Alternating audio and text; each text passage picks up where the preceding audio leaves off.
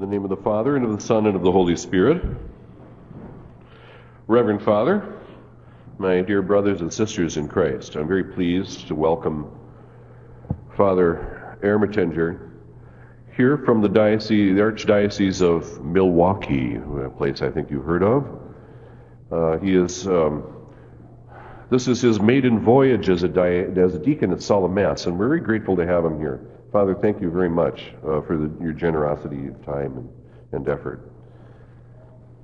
Today we have one or two interesting things in this gospel that I want to point out to you because they're just, they're so exciting.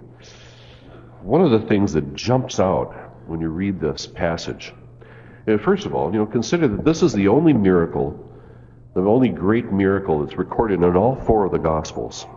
And they get the events in the right order, you know, we're at We're getting, we're getting close to Passover, and the Lord has begun his public ministry, has been performing signs, he's been healing. He has this great feeding the multitude. He feeds the multitudes twice, which is kind of a curious thing. And numbers are always involved. They tell you how many people were there, and how many baskets were left over, and so forth. What's to make of all of that? And then immediately, this is the, this is the account from John. And then immediately after this, we have the Lord walking on water out on the sea of Tiberias, and and then the, the encounter with the Syrophoenician woman, and the and all, and then then he has the the magnificent "I am the bread of life" discourse. After that, this is all in chapter six of John. What's going on in here? Well, if, and why do we have it today? What what's its function in this place in the liturgical year? Why is it going on in Lent right now? Well, first of all, let's review. We're at Laetare Sunday. Laetare Sunday, Redoris Jerusalem. Everything now is pointing at Jerusalem. Like pilgrims, we are going to Jerusalem. And we're looking there, and we can almost see it. It's almost on the horizon. And we're beginning to rejoice. You know, the Jews, the Jewish men had to go to Jerusalem every year at Passover in order to sacrifice their lambs and eat the Passover meal, and there would be a million people would descend on Jerusalem at Passover, and they would slaughter two hundred fifty thousand lambs in one afternoon in the temple. Can you imagine the hustle and the bustle? And they would sing psalms on the way up the slopes towards Jerusalem, which is a mountain. That was the mountain. It was the mountain where Abraham ascended with Isaac, with wood, you know, Christ and the Christ prefiguring Christ, priest and victim, going up the mountain. That's Jerusalem. That's where the temple was built. They would all march up this way, right? So this is this is on the horizon in this in this reading, right? Just like it's on the horizon for us in the liturgical year. Today we have a, a slight relaxation of our penitence because of the joy of the, the thought of Jerusalem coming up, you know, what we're going to be doing in the Sacred Triduum at the end of Holy Week. So we have also today Rose Vestments, one of the two days of the year when we can have it, along with Gaudete Sunday and Advent.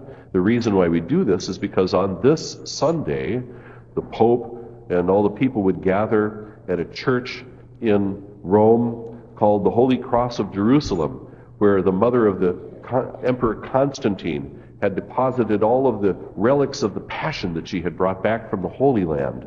So it was just like being in Jerusalem. It was like being in Jerusalem there when you were in this little chapel that was built where the apse of the basilica is even today. And there you can find a great fragment of the cross and the sign that was put over him, and the, you know, thorns from the crown of thorns and nails, and the finger of Thomas that maybe went into his side, and the crossbeam of the good thief, and And, and, and earth. She brought earth back from Jerusalem, so that when you're in this place, it's down underneath, so that when you're in this place, it's like you're standing on Calvary. This is what she wanted to recreate there, right? And so this was the station mass. And remember, the catechumens have been enduring weeks and weeks of scrutinies. Remember, way back in Septuagesima Sunday, remember I started talking about the catechumens who were going to be examined all during this time. They had met at first at Saint Lawrence outside the walls, and they heard all these dire chants about things that had happened to you and suffering and all that, in order to kind of get them into the mood, right? You know, like, what am I getting myself into? Do I really want to do this? Because this Christian thing that we're going to get into is really serious. And so all during this time, we've been going to different station churches all over Rome, and they would meet at a certain church, and they would be examined. They'd be taught things, right? And then they'd be examined. They had the traditio, the tradition, the giving over of various aspects of the faith, and then they had to repeat these things back they'd, when they were being scrutinized, examined to see if they were learning, if they were really serious about this thing of ours, right? Well, by this point, the scrutinies are the scrutinies are just, they're over. And they're at Jerusalem now, at the, the church, the Basilica of the Holy Cross of Jerusalem. And this is where the popes would, would, in the Middle Ages, would bless roses made of gold that would be distributed to notable Catholics all over the world. And that's why the rose developed, the rose vestment, rose-colored vestments developed at that church for that day. And then it spread to the rest of Rome, and then it spread to the rest of the world through the Roman Missal, the greatest tool of evangelization that there has ever been in the history of anything, right? So here we are, marching towards Jerusalem. Now, if you're in Rome right now, and in ancient Rome, you're kind of lower down and up on, the, on that hill. That hill is just kind of right up there, is the Lateran Basilica. The Lateran Basilica, the Cathedral of Rome, where the baptistry is, where if you're a catechumen, in a just a little while, you're going to be baptized up there. So here you can almost see it. Your goals are in sight. And that is the context in which we have this reading about the feeding of the multitude. One of the feedings of the multitudes. No, there are two feedings of the multitudes. You know, what, what's that all about? Why does the Lord have to do this twice? Well, if you look carefully, one of the, the other feeding of the multitude that we hear about is in the region that they call the region of the Decapolis, which was Gentile territory. Here we're in the territory of the Jews. He does his miracle of feeding the multitudes twice, once for the Gentiles and once for the Jews, you see. That's what's going on. That's what but but this one, let's get let's let's keep with this one. There's an amazing, there's a, a moment in here, like my favorite little moment in here, when John says, Jesus said, then make them recline. And he, and John adds this little thing, he says, there was much grass in the place, right? It's springtime, but it's the kind of comment that would be inserted by someone who was an eyewitness to what happened. Now this is an important element, I think, to, to pay attention to, because, and I, I bet that Father would back me up on this about seminary training way back in the day. You know, when we looked at this in Scripture, you know, some of these seminary profs and the people who have taken over the academy, universities, and all the commentaries on Scripture and so forth, these rationalists and these modernists, who really don't believe in the supernatural and don't believe in miracles, and they try to reduce the transcendent always to the banal and the imminent or whatever. You you know what I'm talking about. When we were when we were taught about this parable, the prof said, and this is so common, so many so many seminarians and priests were trained this way to think that, well, the real miracle here of the multiplication of the loaves and fishes, is that Jesus taught everyone to share, that they really all had food. But he convinced them somehow to take out the food and to share it with everybody, instead of him actually multiplying the loaves. That's what they say the miracle was, which is complete rubbish. There's there there text, there are examples in the text itself that suggests to you that, yeah, this really was an eyewitness account.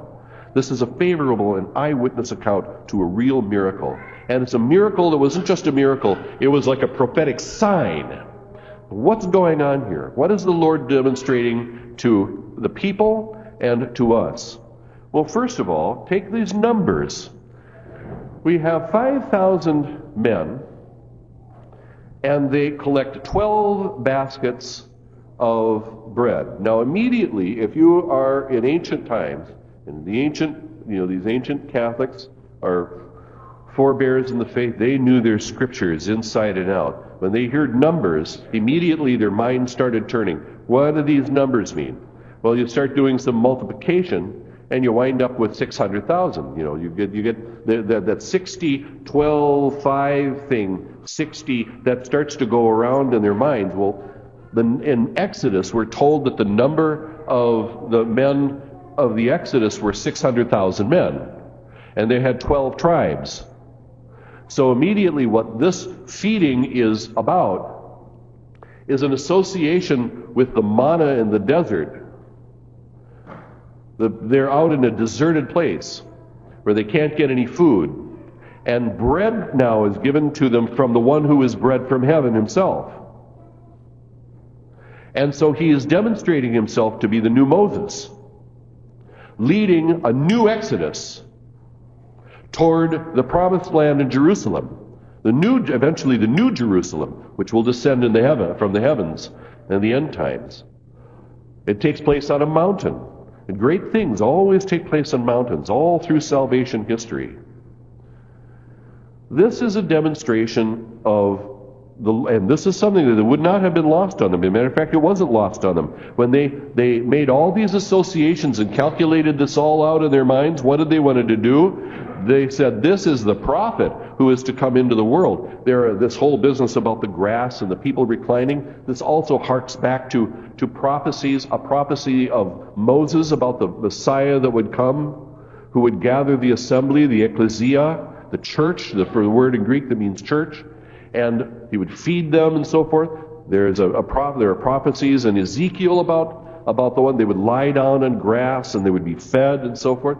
There are, all of these things are being lived out right here in front of the eyewitness John, who gives us his words and makes them fresh to us as if we are there too. Because remember that in the context of Holy Mass, every single word and every single gesture is Christ speaking, Christ acting, through you the baptized, through me and Father, through the ordained. Sacramental reality is not less real than stuff that you feel or hear or smell, or look around the light in here and the beauty of the church. These are, these things are being made present to you in the context of the sacred liturgical action, all during this time, the sacred time of Lent, described by the Fathers as a sacramentum, like the season itself is a sacrament. Well, what is a sign? What is a sacrament, right? It's it's something that's instituted by Christ using physical, material things that confers an invisible reality upon us. That's what we're doing in our sacred liturgy. We're using signs, and we're involved in in in spiritual. We're involved in we're having an an encounter with mystery. Well, now what's happening, we're being shown that this is like the new Exodus.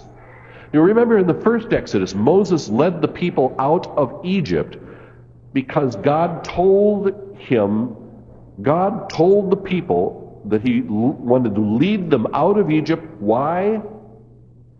So that they could worship him properly. God brought the people out of Egypt for the sake of worshiping him properly. He wanted to get them to the promised land so they could have a place to worship him properly, which is one of the reasons why in the Old Testament we have these books and we have these long descriptions of all the stuff that was going to be involved, all the instruments and the ark and the, the clothing of the priests and so forth. What he, God is interested in how we worship him. He wants us to worship him in his way. And so we are given by God in the Old Testament indications of how our worship would be in the future, which Holy Mother Church has taken to herself, and over centuries of love and care and crafting and polishing and perfecting has given us beautiful sacred rites in which all these things that are foreshadowed in the depths of the history of salvation are now being made present for us right now so that we can participate in them as real participants. We're not just listening to stories. We become participants in sacred mystery. We are now being asked by Holy Mother Church to think of ourselves as a pilgrim people moving towards Jerusalem in a new exodus, with a whole new reality, with the one who is actually Lord, who demonstrates himself to be Lord of creation by feeding the multitudes. And then the next thing, what happens? He goes out and he walks on water, on disturbed water. He's out there just like the Holy Spirit hovered over the waters and brought order out of the chaos and brought the cosmos into being. That's what the Lord is going to demonstrate when he, the next thing that he does when he walks on water. And then he'll have his magnificent discourse about he being the bread of life. As we continue with our Lenten observance, a Consider well, plan well, how you will now go on as a pilgrim with the spirit of a catechumen maybe, reviewing things, learning things that are new, looking things up, trying to understand them new, getting down to the content underneath the things that you might study, which is actually, the content is really a, a person. The content of every gesture and word of this Mass is a person, a divine person, our Lord Jesus Christ, with whom we can have a relationship. We can have a relationship with, personal relationship with all the things that are going on here, even to the point where he gives us his own person in Holy Communion. Think about how, how the rest of Lent is going to go now. Now, for the ancient catechumens in ancient Rome, tomorrow was the day when they began their really strict penance and the really strict fasting. Lent got lengthened out over time, but in the ancient times, when they were all going around to the stations, tomorrow was the day when they began to be very serious. Let's all get very serious now about the conclusion of Lent and entering into Passiontide, with Holy Week and the Sacred Triduum. In the name of the Father, and of the Son, and of the Holy Ghost.